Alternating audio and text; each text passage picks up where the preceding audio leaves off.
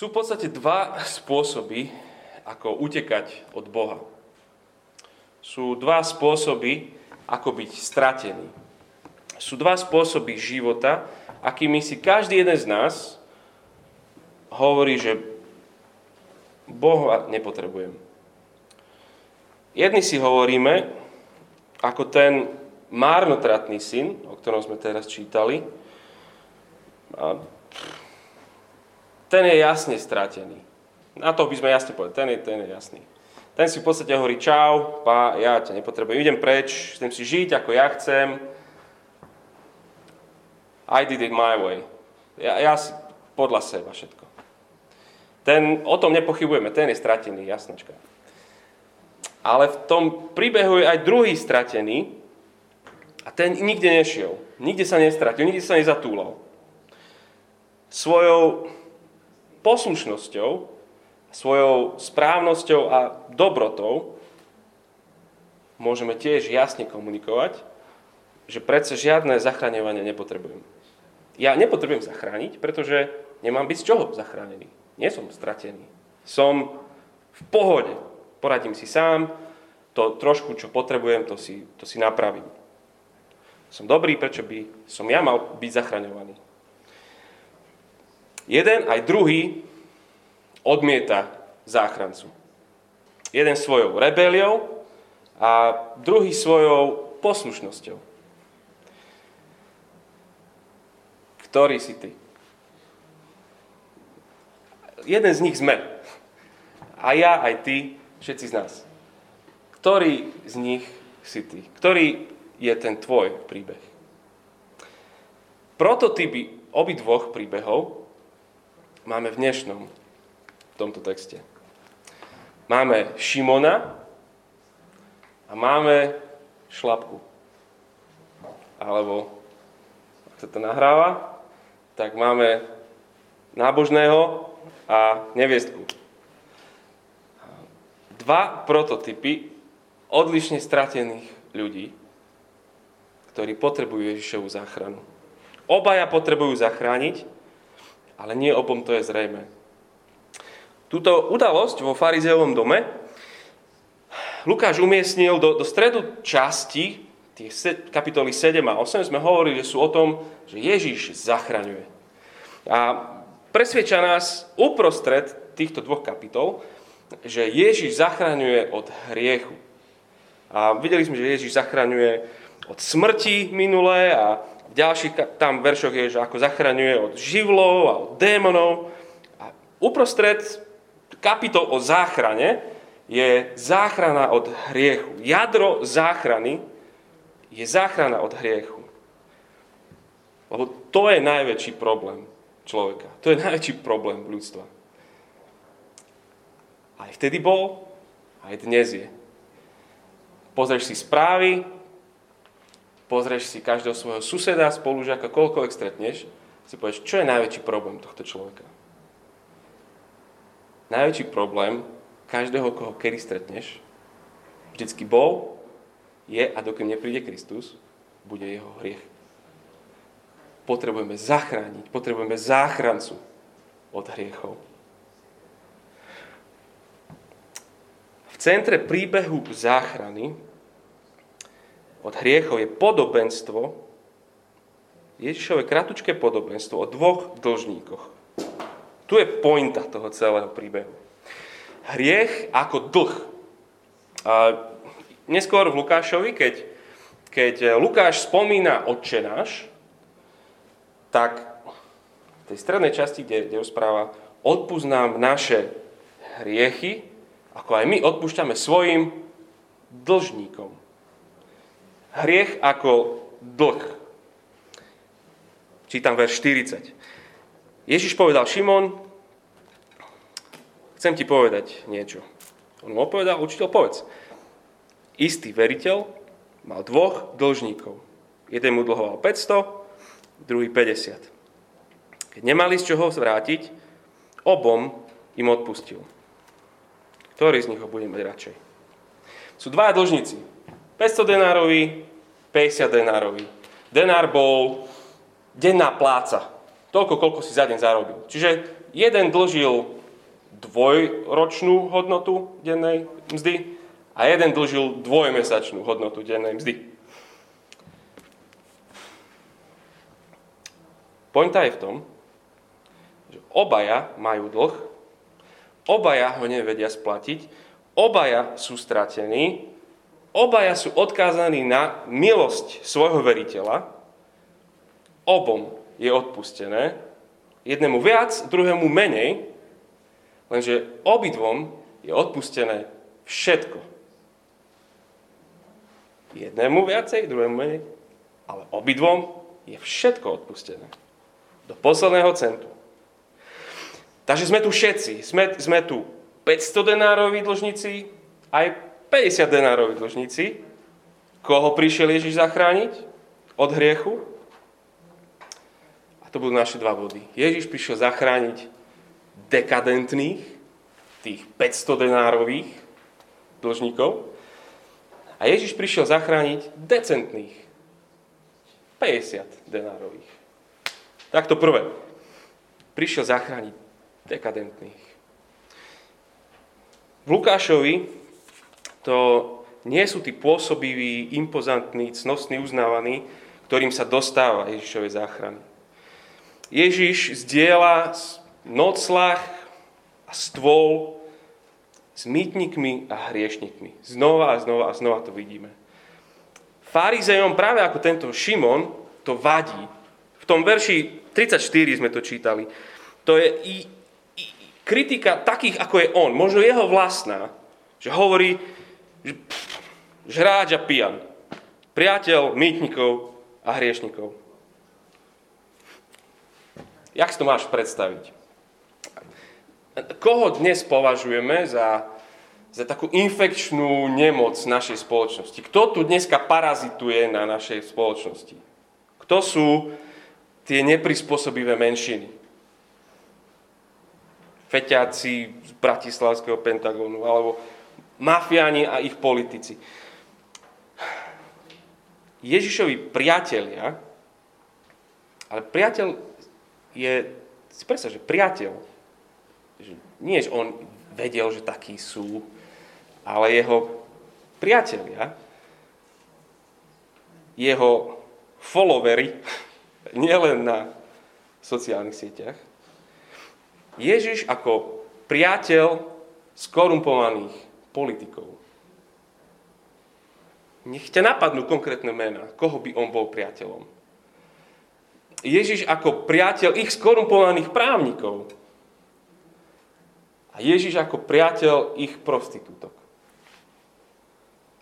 Šokujúce, nie? Že, že svetý Boh človek,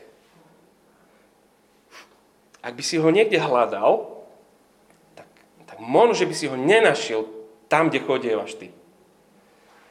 Tam, kde bývaš, tam, kde chodievaš zabávať, alebo voľnočasovo, alebo... On, z... on vyzerá, že on je, on, je, on je tam, kde väčšina z nás asi nechodí. Príliš to tam je nebezpečné, príliš nečisté, príliš hriešné. A žena v tomto príbehu je úplne reprezentatívny kus takéhoto hriešnika. Dokonale. Vieme o nej dve veci. Opis našej postavy. Dve veci. Žena a hriešna. Za celý príbeh nepovie jediné slovo. Jediné, čo od nej máme, je to, čo naozaj ona iba spraví. A príbeh predpokladá, že ju Ježiš nevidí prvýkrát. V ich meste už zrejme počula jeho kázeň, alebo videla ho uzdravovať, zachráňovať, dotýkať sa nečistých, možno jej samotnej.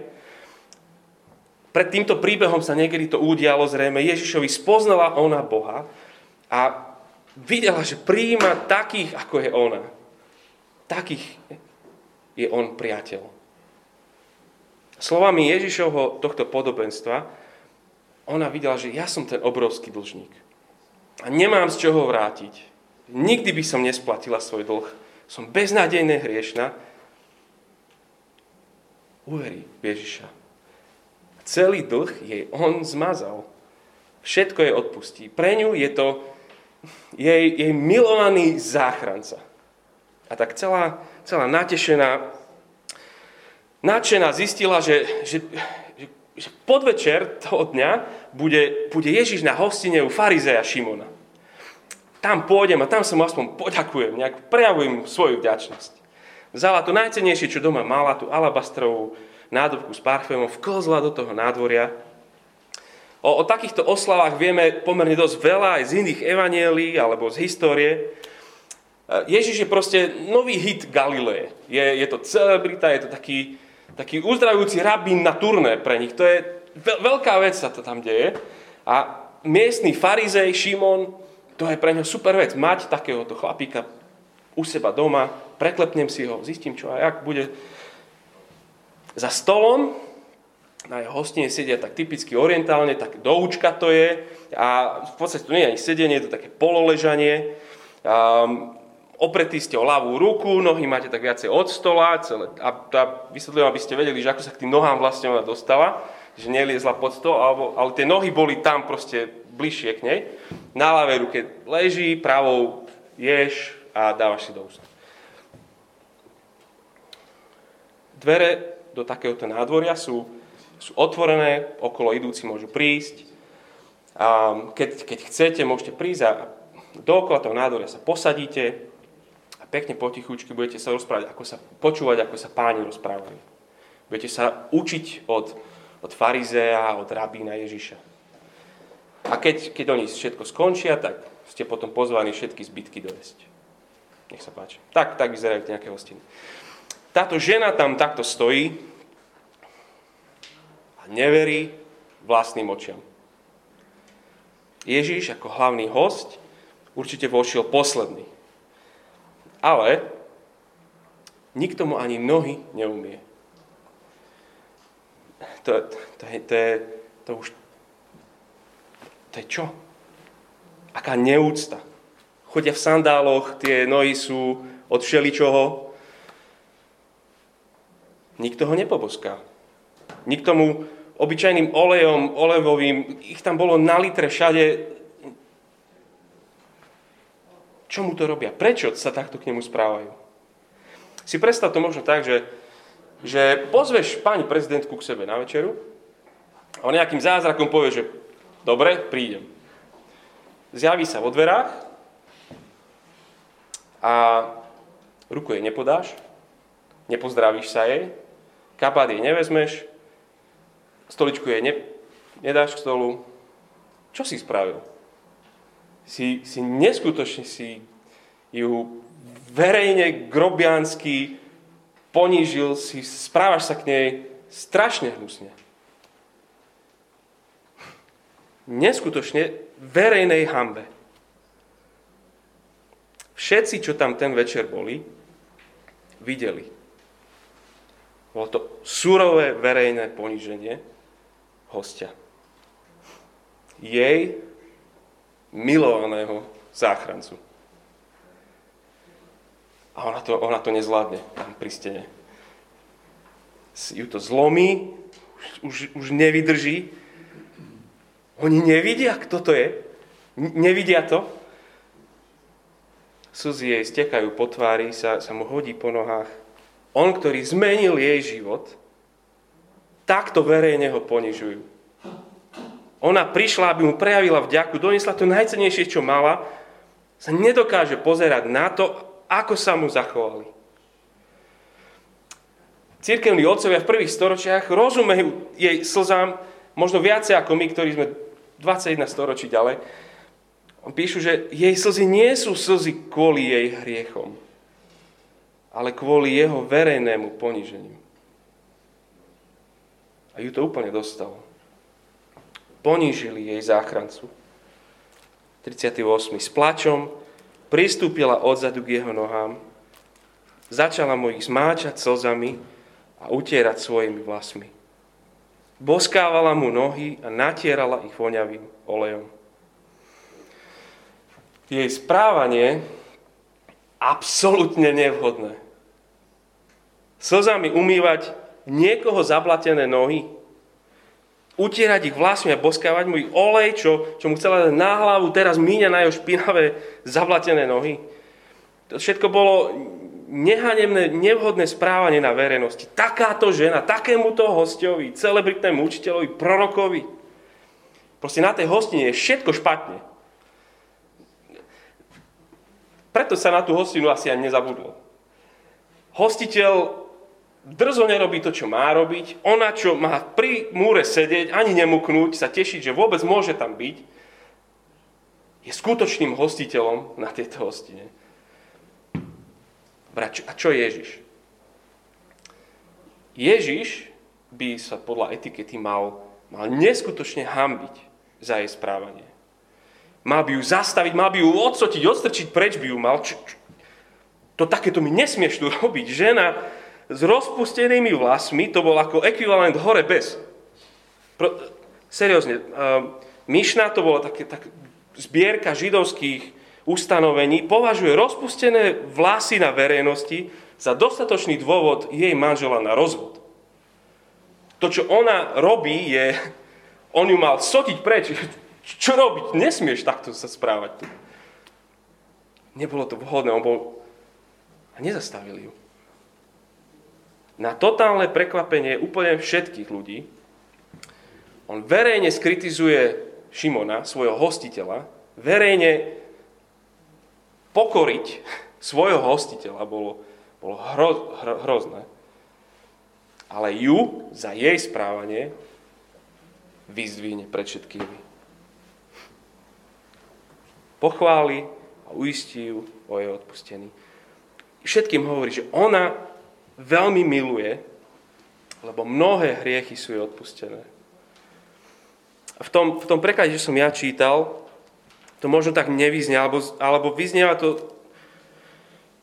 zvláštne, lebo ako keby to znelo, že, že miluje a preto jej sú odpustené tie hriechy, ale ten čas, ktorý tam je použitý, je, je minulý čas, dokonalý čas. Boli jej odpustené hriechy, preto miluje. Mnoho hriechov, veľký dlh, všetko zatiahol za ňu. Tvoje hriechy sú ti odpustené. Najkrajšie slova aké kedy počula. On je skutočne priateľ hriešnikov.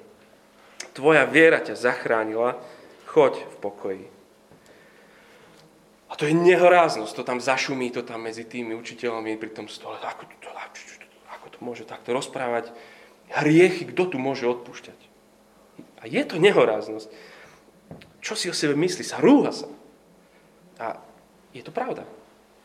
Ak by on naozaj nebol ten, veriteľ, voči komu ona a všetci ostatní v tej miestnosti majú ten svoj dlh. Je to, je to veľký záchranca, plný milosti, plný priateľov hriešnikov. Ježiš prišiel zachrániť dekadentných. Ale až teraz začne praskať ten bič. Lebo Ježiš prišiel zachrániť aj decentných. Aj takých, ako je ten farizej. Aj tých 50 denárových dlžníkov. Ani oni nikdy nesplatia svoj dlh sami. A myslím, že, že on, ten Šimon, funguje presne ako ten starší brat v Lukášovi 15, ktorý sme teraz čítali. Nevieme, či nakoniec ten starší brat v Lukášovi 15, či nakoniec príde na tú hostinu, či nakoniec vojde do radosti svojho otca. Nevieme. A presne tak nevieme, ako nakoniec zareaguje tento Šimon. Všetko sa tu udeje. Šimonovi rozpráva o tej, o tej žene. Pozri sa na ňu, ale, ale Šimonov sa rozpráva. Preň ho je tá reč. Ako zareaguje Šimon? Ako on odpovie na túto celú... Nevieme. Niektorí hovoria, že, že preto vieme, že to je Šimon, lebo, možno, že to bol človek, ktorý bol v prvej cirkvi, že bol poznaný, preto ho Lukáš identifikuje svojim menom. Ale nevieme naozaj. Ale nech to bol ktokoľvek, so záchranou ľudí ako farizej, to bolo vždycky najťažšie. Dobrých ľudí zachraňovať bolo, bolo vždycky najťažšie. Štyrikrát hneď v tých prvých veršikoch je, že farizej. Chápeš? Akože, aby si vedel, farizej, že, mm-hmm, že toto je... Ale my ho možno hneď vymajú, tých farizejov, že to sú tí zlí, lenže že oni sú tí duchovní, oni sú tí disciplinovaní, oni sú tí dobrí, tí inšpirujúci, za ktorými ľudia chodili, všetci chceli byť ako oni. Oni boli tí oddaní, tí správni, čistí. A predsa to je farizej, ktorý verejne pokorí svojho vážneho hostia. A určite tí ostatní sa tešia, že dobre mu dal, dobre mu dal.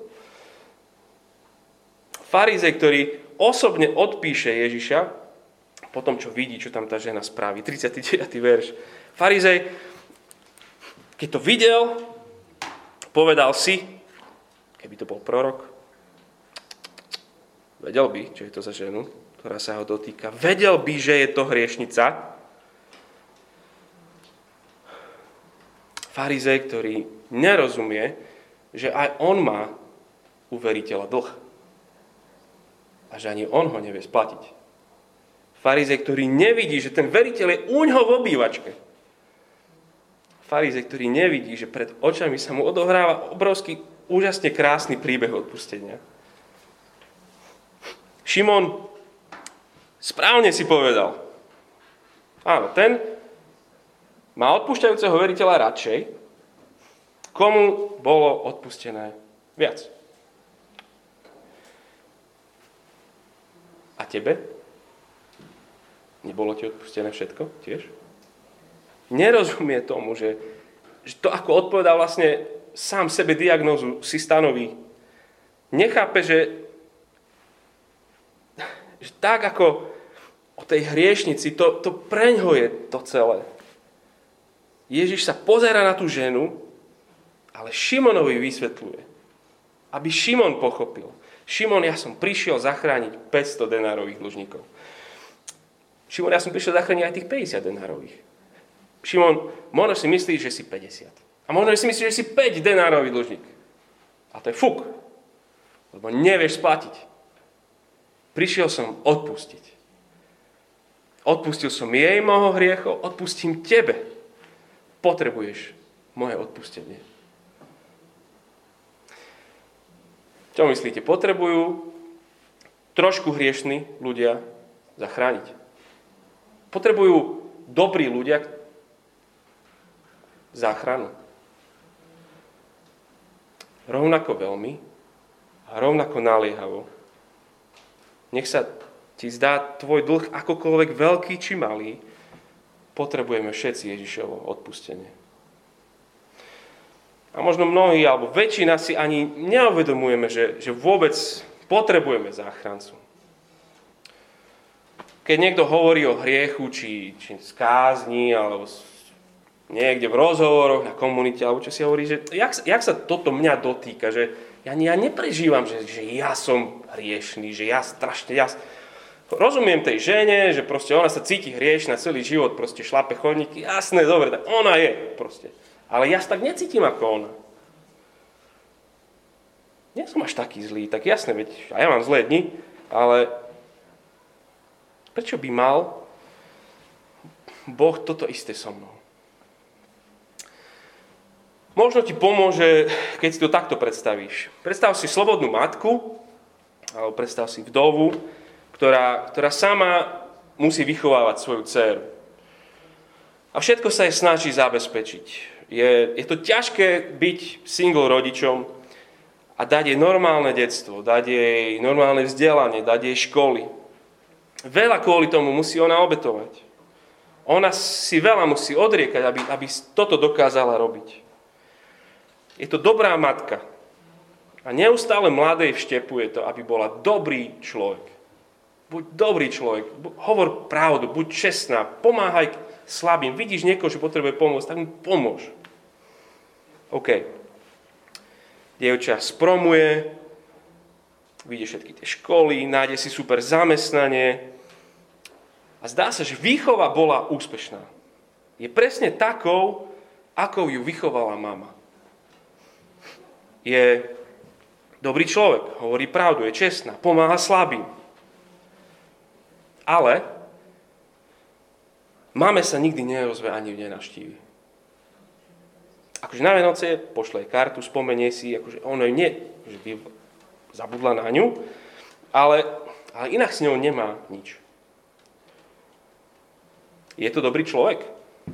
Spýtajte sa jej kolegov, jej susedov. Všetci vám povedia, že ona je úžasný človek. Ona je perfektná. No voči mame sa správa nehanebne. Veď mama jej dala všetko. Mama si odrieka, mama, mama nežila, aby ona mohla mať život. Máme nedlží len svoje morálne dobré správanie. Jej nedlží len to, že, že, že áno, budem taká, ako si ma vychovala, budem poslušná, budem, budem milá, budem, budem pravdu hovoriť, budem čestná, budem pomáhať slabým. Máme dlhuje svoju lásku.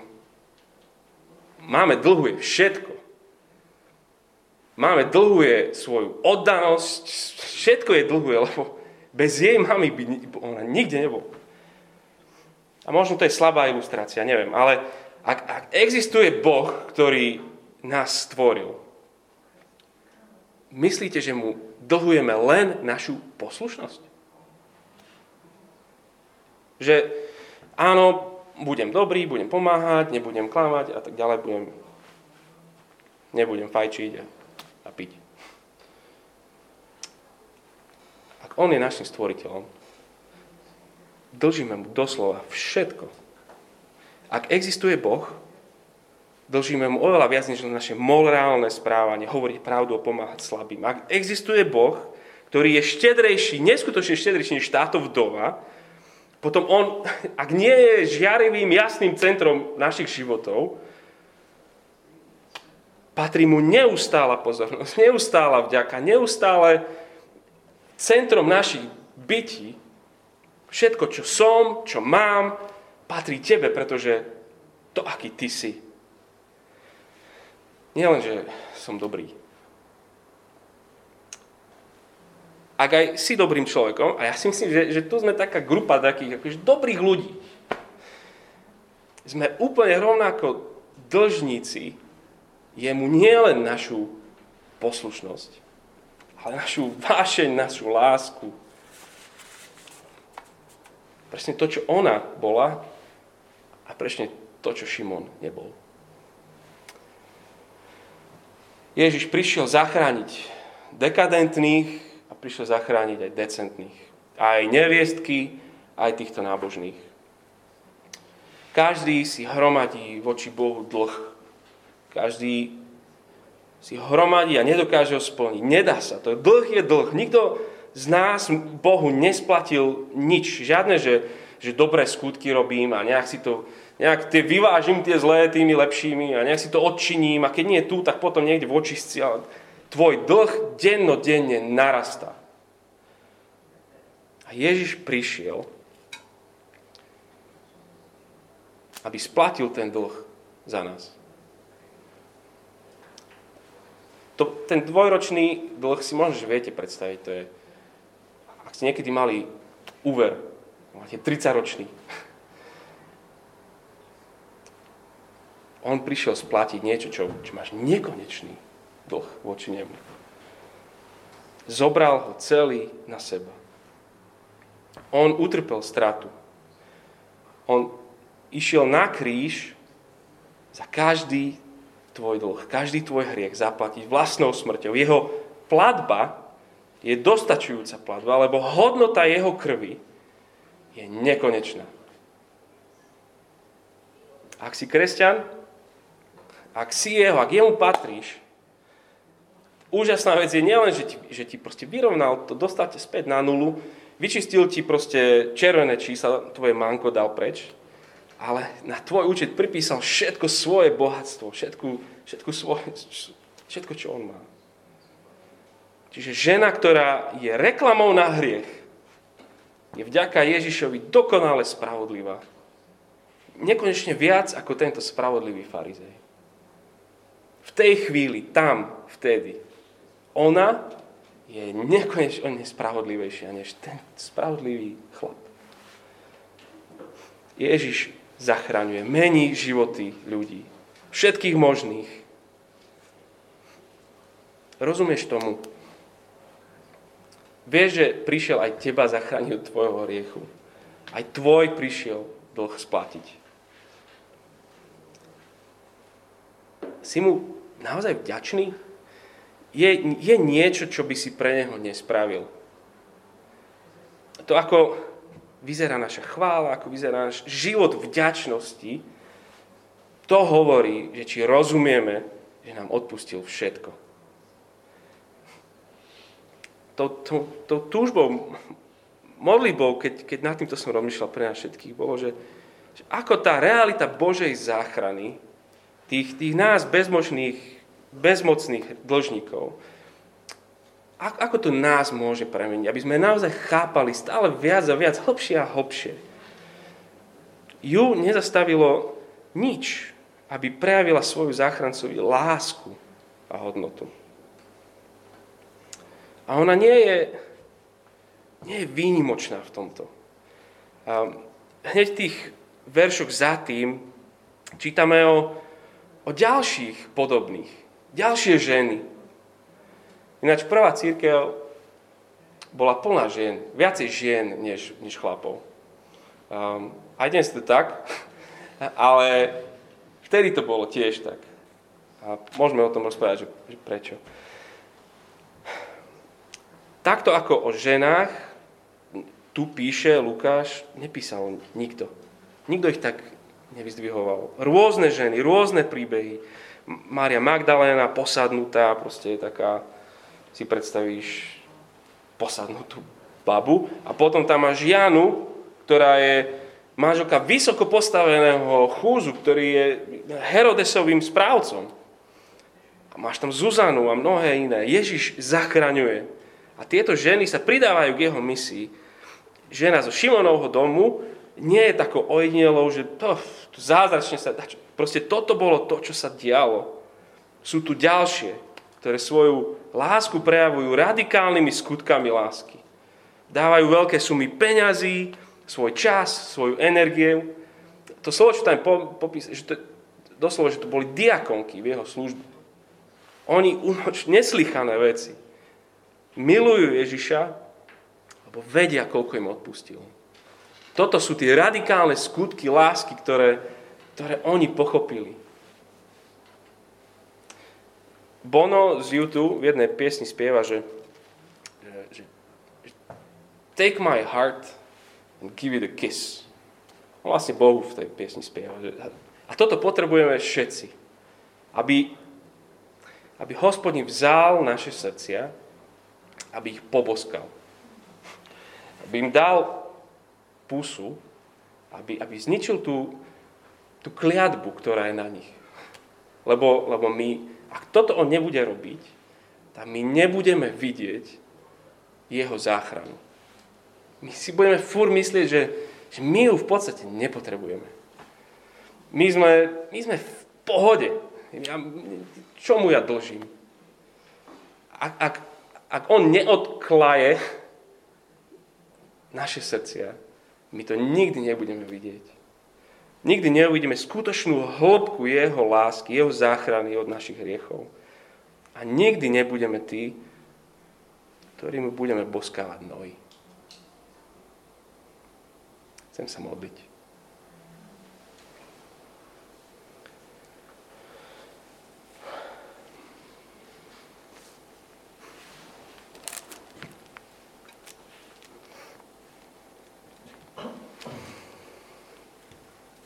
Chválime Teba, že si prišiel, aby si sa stal záchrancom všetkých, všetkých možných, aj tých dekadentných, aj tých decentných. Máš to s nami ťažké, lebo my si ani, ani nemyslíme často, že my potrebujeme Tvoju záchranu. Prosíme, takto poboskaj aj to naše srdce. Aby sme ju videli, že my máme dlh, ktorý nesplatíme. Nech, je, nech si o ňom myslíme čokoľvek, či je malý, či veľký, či obrovský, je nesplatiteľný. Ale ďakujeme za to, že Kristus prišiel, aby splatil to, čo my sme splatiť nemohli. Ďakujem ti za to, že on ponúka svoje odpustenie každému jednému z nás. Prosíme, dá, otvor nám oči to vidieť, lebo, lebo my inak nikdy nebudeme plní takéto radikálnej lásky. A možno, že sme viacerí aj boli ale že sme vychladli. Tak znova otvor naše oči. Aj my chceme byť ženy a chlapi, ktorí,